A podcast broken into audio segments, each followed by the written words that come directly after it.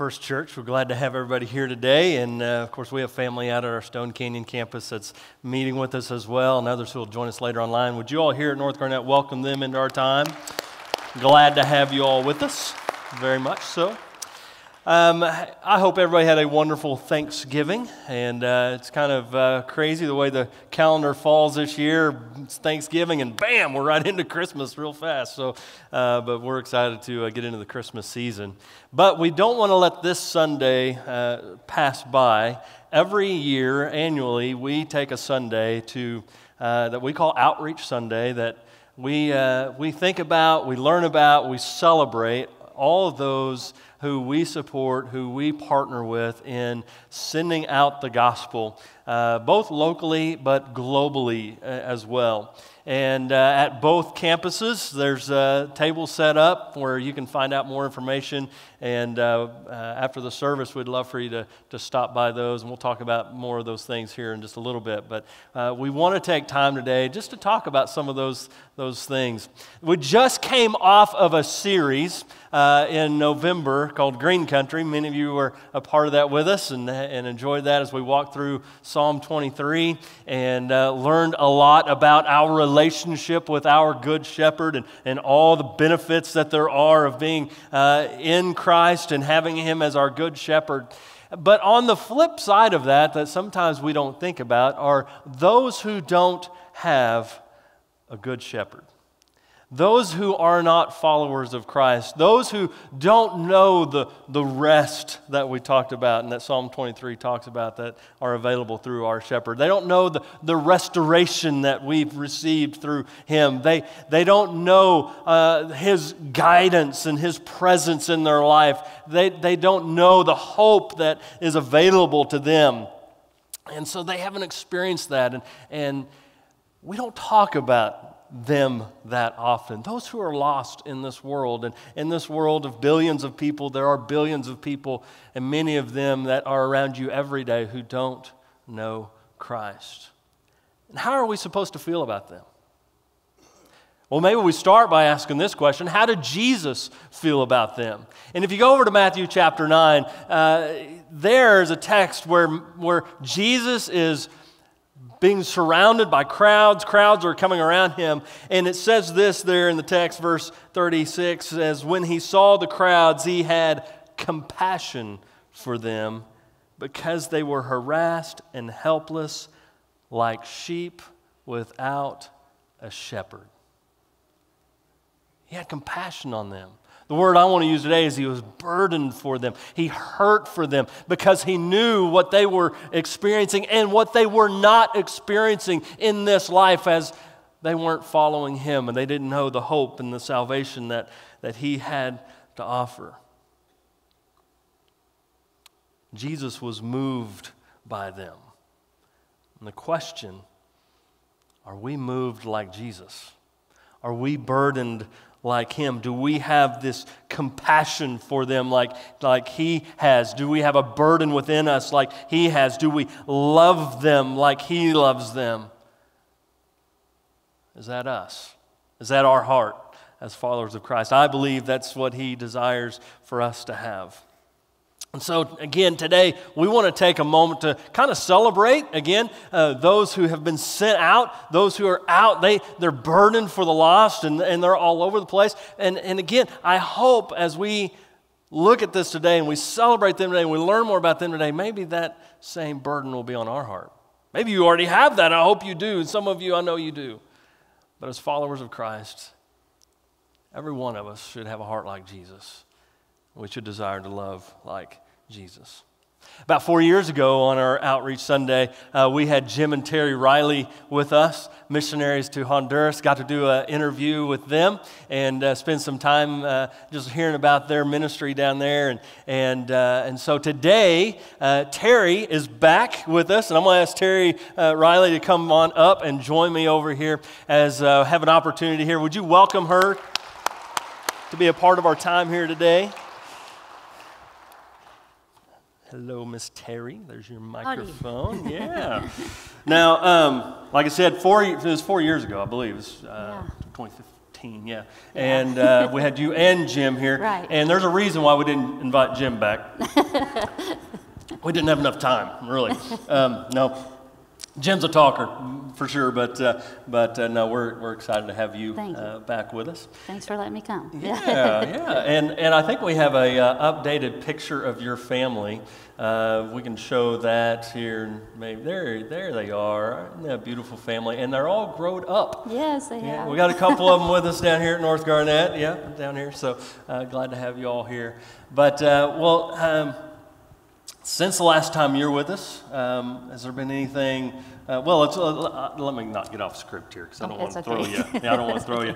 Uh, what do you enjoy? Um, let me ask you this first. How long have you been in Honduras now? It'll be 25 years this April. 25 years in April. Long time. Yeah. That is awesome. Yeah. Yes. That, that is crazy.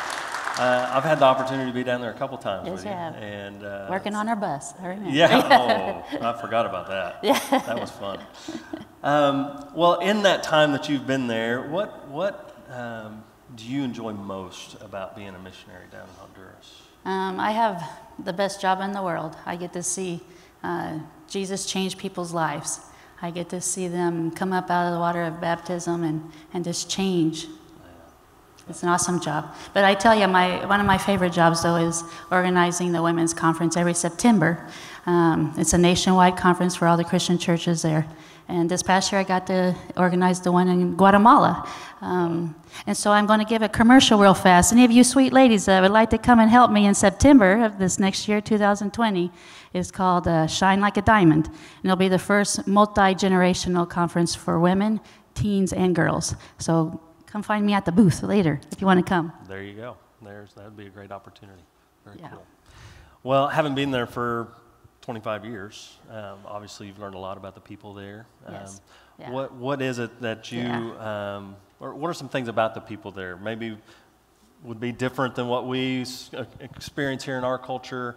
Uh, Yeah. Tell me a little bit about the people there. Um, Hondurans are a very open, friendly, fun loving, and hospitable people.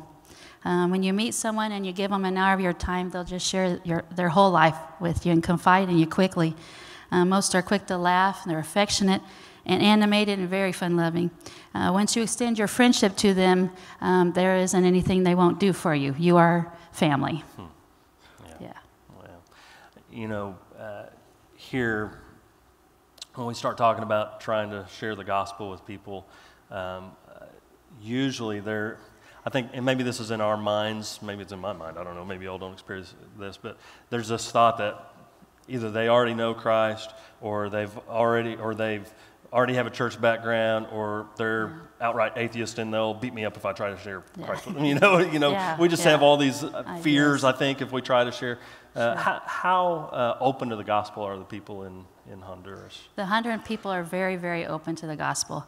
Um, on the flip side, though, they are very open to about any religion. Um, they are very spiritually hungry. Um, most are um, Catholic, nominal Catholics, so we don't have to start from ground zero. Um, they, they know that God exists, so that's, that's great. And then from there, we um, take them through a Bible study, a discovery Bible study.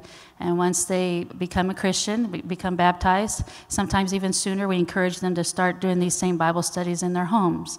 And from there, uh, after they get baptized, then we have a, a three year discipleship program um, based on the life of Christ from Matthew. It's a six book course. After that, they will be able to start a church because we have seen God move these students all over the world. So our goal is to make as many Timothys as possible. That's awesome. That's one of the Yeah. things I've always loved about your ministry is, is the methodology in it. You know, just Yeah. and, and it's Yeah. simple, really. Yes. And I don't think you've really strayed from that over the years. No, no. You know, that plan, that discipling Uh-huh. plan, and then sending them out to plant churches. You know, Right. just- Yeah. it's simple. Right. you know, Yeah. we, we Yeah. overcomplicate it up here, I think.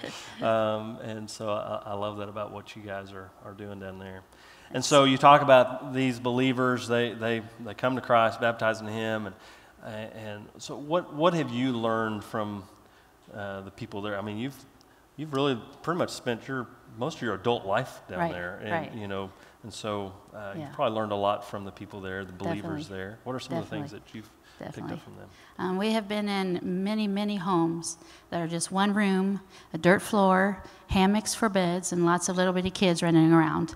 And, and they share a, uh, a meal with us, and some really great coffee, and really big smiles. Um, in Honduras, um, a man is not dis- defined by his possessions, but uh, in his relationships with others. Um, I've also learned about uh, worship. I didn't really understand what worship was till I got to Honduras. And um, you don't just worship in song, it's beautiful singing, but you also worship with your life. And they've taught me that.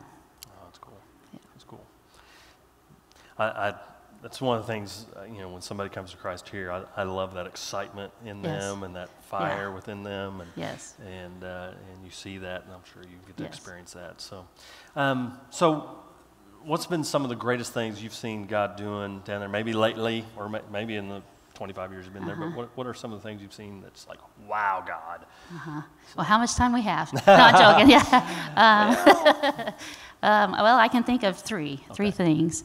Um, one is a, a, a young girl, um, Nancy is her name, and um, I have watched uh, God use her to reach her entire family for Christ uh, because she had a brain tumor. And they were not expecting her to live. Um, and God shrunk that brain tumor really small, and now she gives Bible studies with teen girls. Um, another one is Santos. Uh, Santos is a recent convert. He's 35 years old. Uh, he was in jail seven years, four of them in Honduras, and, and three here in Texas in the penitentiary system. He was uh, what we call a coyote that brings illegals across the American border. And he got caught and was in jail for three years here and then deported. Um, he came to our church, the second church plant, uh, oh, about two years ago, um, needing a spiritual advisor because he was part of uh, Narcotics Anonymous. He needed Jim to sign off for him. So Jim started going to his home and doing Bible studies. And it was really awesome to see his entire family come to Christ at Easter. And now he's giving Bible studies in, in the men's homes around his home. And he's also starting a, a, a little kids, a little boys soccer team with my son Jimmy, uh, and giving Bible studies there near our house. Yeah. But I, I must say that the greatest way I've seen God work is in my children. I know many of you understand when I say, you always worry that, am I being a good parent? Did I do a good job?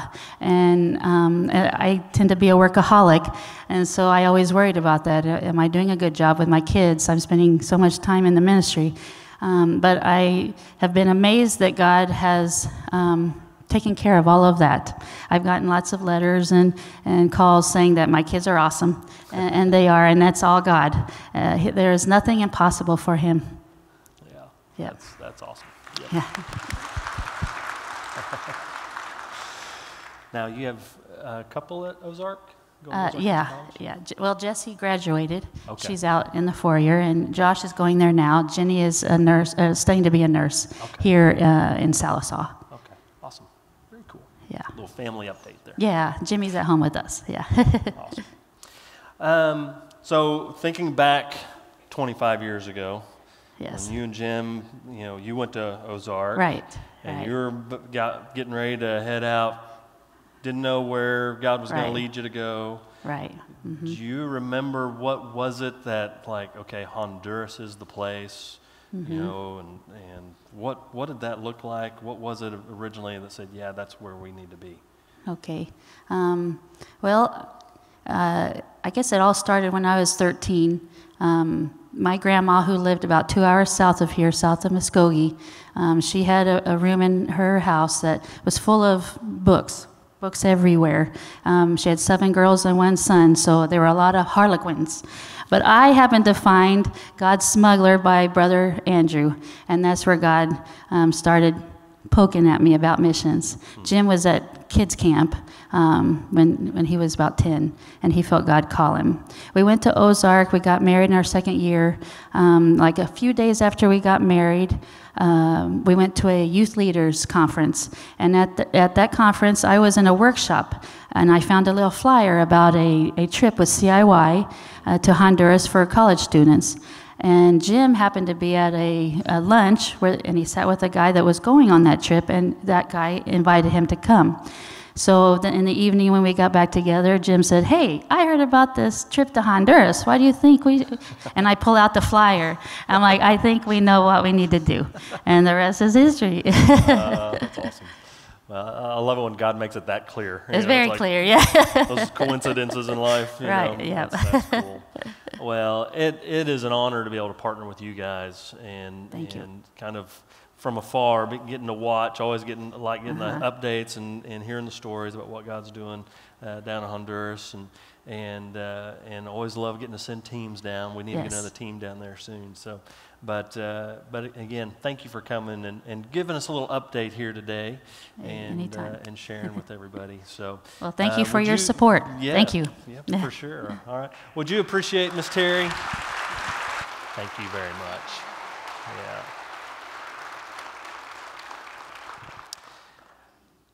We uh, again, we- we've had several several teams over the years go down there to, to serve uh, with Jim and Terry, and and uh, uh, definitely want to get another one down there soon. And uh, and I love the opportunity that she threw out there to us uh, for for all of our ladies to be able to to go down there and be a part of her her women's conference. And so I'm sure we can help coordinate that if that's something that you feel like God's putting on your heart and that you would want to be a part of. But uh, again, we talk about First Church wanting to be a sending church. It's one of the things that I love about First Church that from the very early days of, of this church, it's uh, been a sending church, a very outreach oriented church, both locally and, and globally. And we want to continue to be that because God is a sending God. Uh, and we see that from the very beginning of the church. Whenever we, we look in the book of Acts, we can, we can see uh, that the church was, the purpose of the church was to be sent out, to go and, and to uh, make disciples and win, win the lost. Paul, over in uh, 2 Corinthians 5, uh, he, he points out there uh, what our role is uh, in this world as we live out our life as followers of Christ. There in verse 20 of 2 Corinthians 5, he, he says, says this Therefore, we are ambassadors for Christ, God making his appeal through us we implore you on behalf of Christ to be reconciled, reconciled to God. And so that, that word ambassadors is to be a representative of Christ. And that's what we're called to be in this world. And we don't have to go to Honduras to do that, though God is calling many to go to places like that. But right where we are, in our own neighborhoods, in our own homes, in our own workplaces, we're called to be ambassadors. We're called to, to represent Christ to those that we are in contact with. And as I said earlier, earlier uh, probably every one of us are around people who are shepherdless every day, that don't know Christ. And we need to look for and pray for those opportunities where, where we can reach out to others and, and, and make a difference in their, in their life. Again, in the early days of the church, uh, in the book of Acts, we, we see this heart of, uh, that God was calling us to be on mission for Jesus.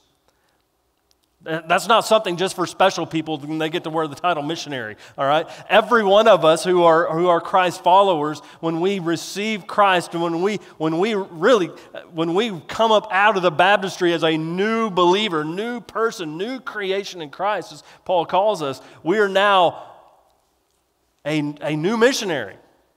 We are now set apart for a new job, a new purpose in this life wherever God might lead us to go and wherever God might want us to be. If we go over to Acts chapter 8, verse 4, this is where we're going to spend most of our time at today. Um, there we find the same idea happening with Philip. Philip was a leader in the church. He was, he was already a, he was a great servant in the church. He was doing great things in the church. And there it says this Now those who were scattered went about preaching the word.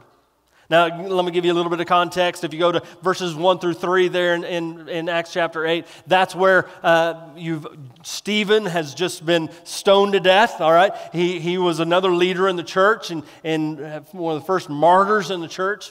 And, and then it says in there, that's when a great persecution broke out against the church. And if you remember a guy named Saul, he's the one who would later become Paul, but Saul at that place, that, that point, he was one who was bringing the persecution on, on the believers. And, and so they are now scattered. At this point, the church has pretty much been confined to the city of Jerusalem and had not uh, ventured out from there. All the leadership was there, and that's where the church was. But at this point, now the church is being forced out. The church is now on the run. The church is being scattered. And just like Jesus said over in Acts chapter 1, verse 8, he said, You will be my witnesses in Jerusalem and Judea and Samaria and to the very ends of the, of the earth. And now we see that prophetically happening now as the church is being scattered out. But what, were, what was the church doing everywhere they went as they were scattered? Look at that text, verse 4 again. When they were scattered, they went about preaching the word. That's what they did. That's what their call was. They knew that. That was just that was what they were supposed to do. And so wherever they went, whatever cities they found themselves in, whatever lands they found themselves in, they went and they preached the word. And now Luke, the historian who wrote the book of Acts for us, who gives us this very historical account, as he continues to give us this historical account, you go to verse 5, and now he gives us a little glimpse about one person, and that is Philip. And you look at verse 5, and it says this Philip went down to the city of Samaria and proclaimed to them the Christ. So the whole church is scattered, but now Luke, he focuses in, zeroes in on Philip. Why? Why does he point out Philip and what Philip is doing and where Philip is going? Philip, just like those that he just talked about in, in verse 4, he is going and he is preaching to them Christ in Samaria. Interesting thing, it says he went down to Samaria, the city of Samaria. If you look on a map, Samaria is up, but it's a lower elevation. And so he's leaving the city of Jerusalem at a higher elevation. He's going down into the city of Samaria. But that's not enough information. That's not a big deal that Luke would go, hey, look what he did. But who are the Samaritans? Samaritans were really enemies of, Jew, of the Jews. If you look at the history there, there was great opposition between the, the Jews and the Samaritans, and, and, and the Jews would not want to venture into Samaritan territory and vice versa. And there was this, there was this battle against these two sects of people. And so maybe it is that Luke here finds this very significant that as the church goes out and is scattered everywhere, for some reason, Philip chooses to go to Samaria, to a place where most people don't think he would go, wouldn't think he would be. Whether God specifically leads him there or it's just on his heart to go there, no matter, he finds himself in the heart of Samaria. It reminds me of another story. If you go back into the Old Testament, there's a guy by the name of Jonah. And if you know Jonah's story, Jonah was called to go to another people. Maybe you remember this. He was called to go to the, to the Ninevites, to the city of Nineveh. But there was a problem. They were the enemies of the Jews. The Ninevites were known to be just brutal people, and, to, and to, they would enact raids upon their neighbors and just were, were brutal to their neighbors, and how they would come in and, and kill and rape and do all kinds of terrible things to their neighbors. But nevertheless, that's where Jonah was called to be. Jonah chapter 1, verses 1 through 2, it says this Now the word of the Lord came to Jonah, the son of Amittai, saying, Arise, go to Nineveh, that great city, and call out against it, for their evil has come up before me. And so God gives Jonah a very specific call. You are being sent to Nineveh, these people that were barbaric and evil. And God wants Jonah to go and preach to them about their evil and bring them to repentance. And if you remember the story, Jonah immediately goes to Nineveh. no, that's not what happened. If you read the story, Jonah said, no, I'm going the other way. I'm going to a city called Tarshish. Tarshish was 2,500 miles away, and it was most of that was by sea. And so he takes off the opposite direction. No, God, they're our enemies. I'm not going to take, the, take them the gospel, the good news. I'm not going to tell them about you and, and lead them to repentance. And he takes off. Now, I don't know if you remember the rest of the story. But he heads down, heads down to the sea, gets on the ship, they take off, storm comes, they figure out the storm is there because of Jonah, and he tells the guys, hey, throw me overboard. They throw him overboard, storm is gone, here comes the big fish. Remember that part of the story, you know. I won't start singing a song. Anyway, um, big fish, three, three days, three nights in the belly of the fish until finally he comes to his senses and gets literally puked out on the shore. And at that point, he goes, I'm going to Nineveh. he gets the point and he heads to Nineveh and he preaches. He takes the word to them and preaches against their evil, and Nineveh repents, turns to God because he finally got it. Now you can go on the rest of the story, and he wasn't really happy about Nineveh turning, but he still carried out what God had called him to do. There was a difference between Jonah and Philip. Jonah reluctantly went, but Philip gladly went. And I have to think is because Philip was burdened for the lost. History didn't matter. All the things that had brought division between their people didn't matter at this point. He just knew that the people there needed Jesus. And so he went. And the gospel took root in Samaria and began to spread, and the church began to advance in that area. And more and more people continued to go and take the gospel after Philip. He really led the way in what God was doing there. If you go on in the text there in Acts chapter 8, says what was the result of Philip preaching this in Samaria. If you look at verse 6, it says this And the crowds with one accord paid attention to what was being said by Philip when they heard him and saw the signs that he did. I think that's awesome. Everybody paid attention. We have a hard time staying off our phones in here, you know, it's like Facebook, uh, you know. No, let's pay attention. We're, we're preaching the gospel. We're talking about Jesus. Let's pay attention. And that's what was happening. They couldn't, they, they, they wanted to hear what Philip had to bring, this good news, and they paid attention. They listened because they didn't know the shepherd. They didn't know all that they had been missing until he began to proclaim it. And they were locked in and wanted to listen. Keep going in the text, verses 7 and 8. For unclean spirits crying out with a loud voice came out of many whom, uh, who had them, and many who were paralyzed or lame were healed. So there was much joy in that city.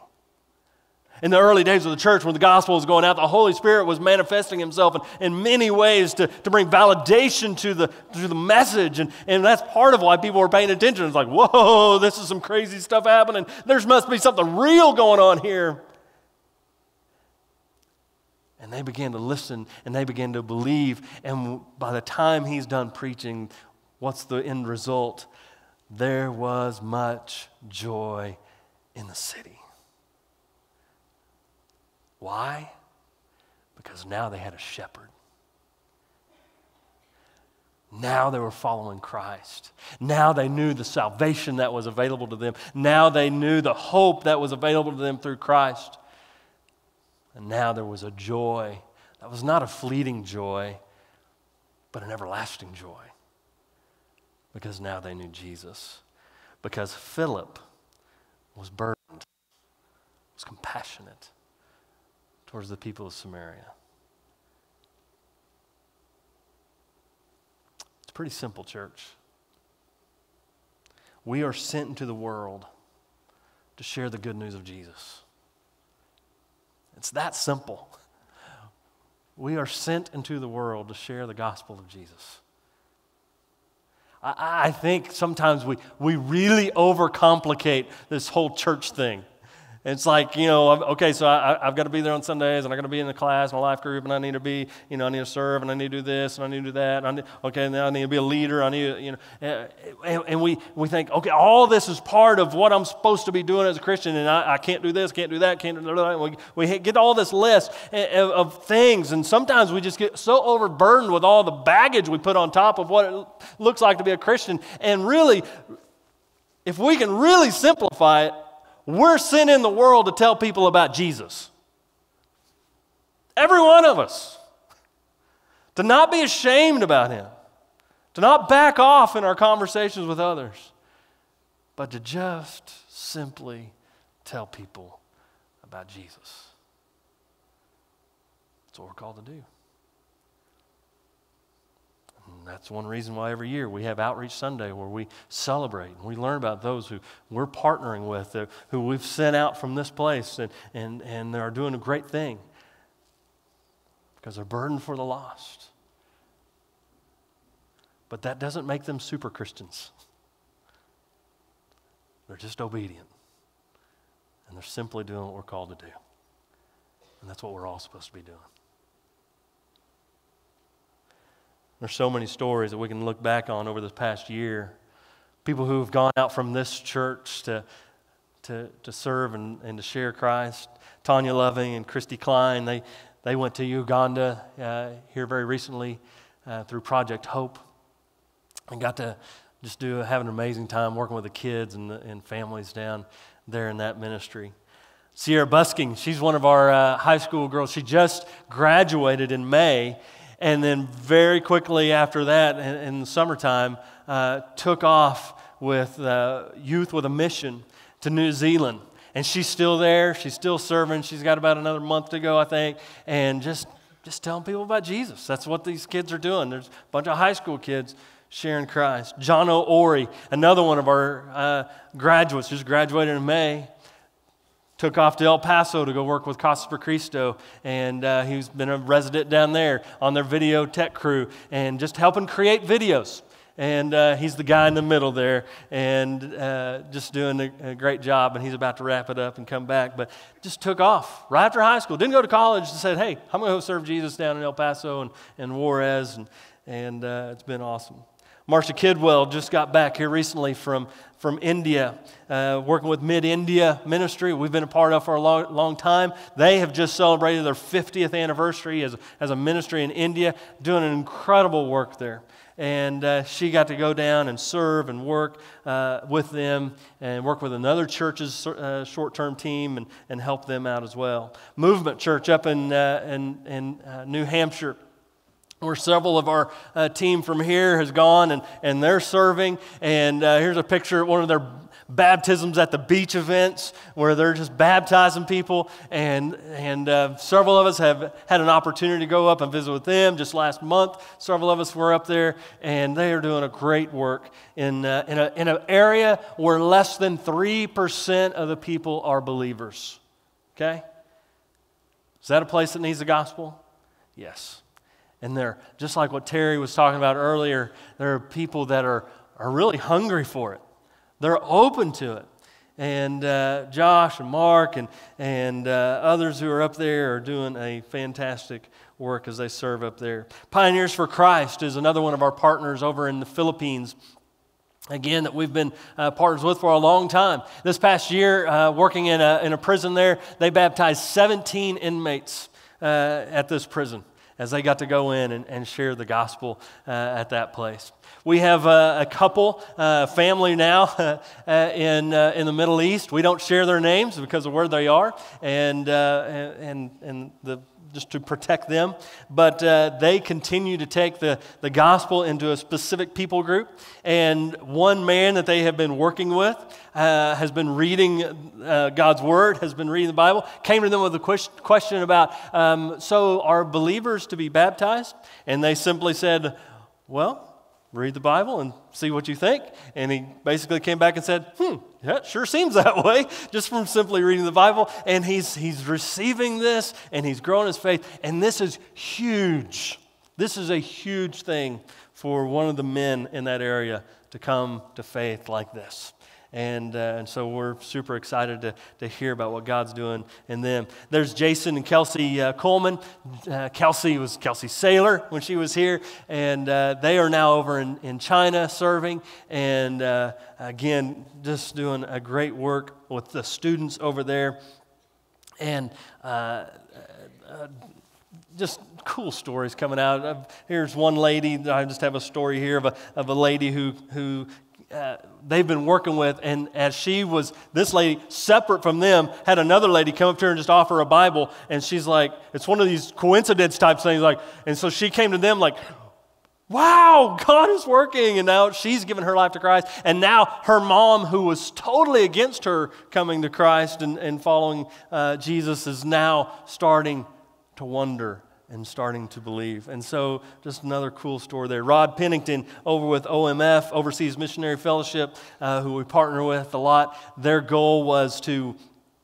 Um, to, to be sending 50 new missionaries this year, and they hit their goal of sending out 50 new missionaries into the field uh, overseas. Uh, Nathan and Nicole Zlomke they're serving in Thailand right now, two of our, our students from here, and uh, just doing a fantastic job. Uh, they've, they've really started a new outreach effort uh, uh because of some of the interns they had come in, and, now the interns have left, and this outreach effort's still going. And they've got stories of these. Uh, well, there's one story specifically of uh, a lady who was in a supermarket that they've been working with and trying to reach, and she has now started to follow and given her life to Christ, and another huge win. And as she's now beginning to go and share the gospel herself.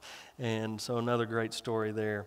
Um, Matt Wilmoth, another one from, from here. He's serving up at Penn State as a campus minister, international campus minister. And he works with foreign students from Ghana, South Korea, Puerto Rico, Peru, Colombia, India, and China. I mean, they're coming to him. I love this. And uh, so Matt's like right where he needs to be and, and being able to, to minister to them. He's been able to work with a, with a baseball team there, an international baseball team, and been able to, to be kind of their chaplain. And he's just getting to share Jesus with every, all these students, all these baseball players, and just doing a great work.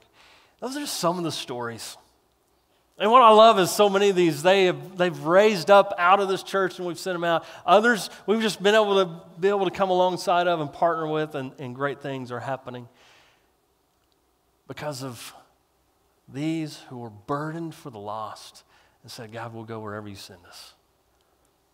And it's a privilege to get to partner with them and see what God continues to do through them. Every one of us have been sent. We've got opportunities coming up this next year, and this is kind of a little another little advertisement uh, of opportunities for you. Obviously, every one of us, uh, as I said earlier, we have that opportunity every day, right where we're at, in our homes, our neighborhoods, our workplaces. But we also want to offer opportunities and have opportunities where you can go. Just like what Terry was talking about earlier. You can go and serve in Honduras with them and go help with the, uh, the women's event down there. That would be awesome. We have local events here that you can come alongside of us. Uh, we'll be doing a, a work day at Cookson Hills Children's Home just down the road, about a, about a little over an hour away. With these kids that just need to be loved on and helped. And, and we're going to go and, and go share with them. We're going to help build another house right here on our property that's going to go bless a family, and that'll be, that'll be happening in early May. We're going to do a new trip this year to, uh, to New Orleans in late May and early June.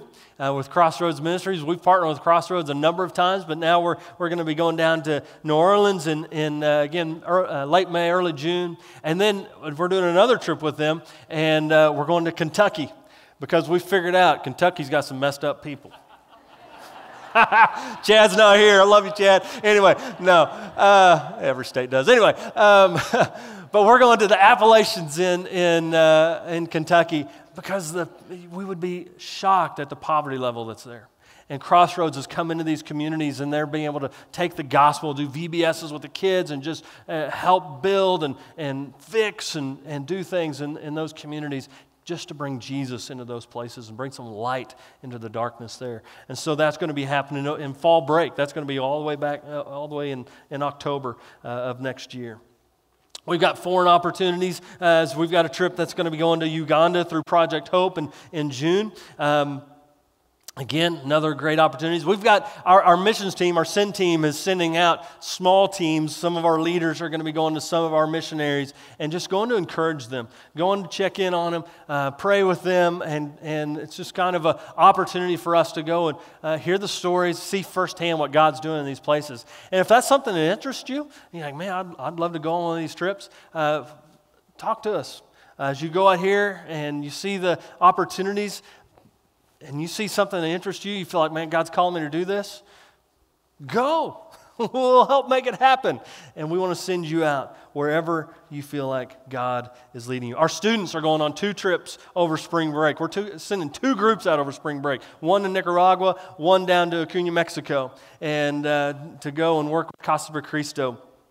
And so we're excited to see uh, what God's going to do there. It's a first time trip to Nicaragua, and, uh, and so we're excited to see that. And it's great opportunities. And I hope that you'll be prayerfully considering what God might be leading you to do. But the question is this Are you burdened for the lost? This past week of Thanksgiving, I, my family had the opportunity to go and serve down at John 3.16 and just serve meals at the, at the homeless shelter there, John 3.16. And as we watch these men, mostly men, few women coming through, I just couldn't help to think as I'm, I was the, I was the mashed potato guy. They gave me a simple job. But as I sat there and scooped my mashed potatoes, I looked in the face of each one of these people coming through, and, and my thought was, what's his story? What's his story? What's his story? Because they all have stories. When you see that, when you go through that, it, it begins to break your heart. And I would say this if you're sitting here today and you think, yeah, yeah I don't, I'm not really burdened for him, can I encourage you to immerse yourself, put yourself in places where lost people are, and just watch and pray for them. Because your heart might just start to change. We're called to be burdened for the lost. And it's really simple as followers of Christ. We are sent into the world to share the good news of Jesus. That's it. That's it. It's that simple. Don't overcomplicate it. And as you go on in that text Matthew 9 that I started with, Jesus says that he's has compassion on all these people. It says, then, his, then he said to his disciples, The harvest is plentiful, but the laborers are few. The laborers are few. Let's all raise our hand to be a laborer, to be burdened for the lost. Let's all go.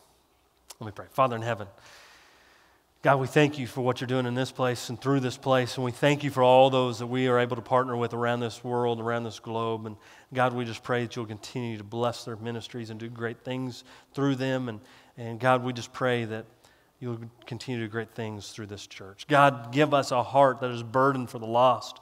God, the lost who are right here, right here among us in our homes and workplaces and, and uh, everywhere else we find ourselves. God, give us a burden for the lost. God, we just thank you for the love, the hope that we have in you. God, help us to help others find that same hope and salvation. God, we love you. It's in Jesus' name we pray. Amen.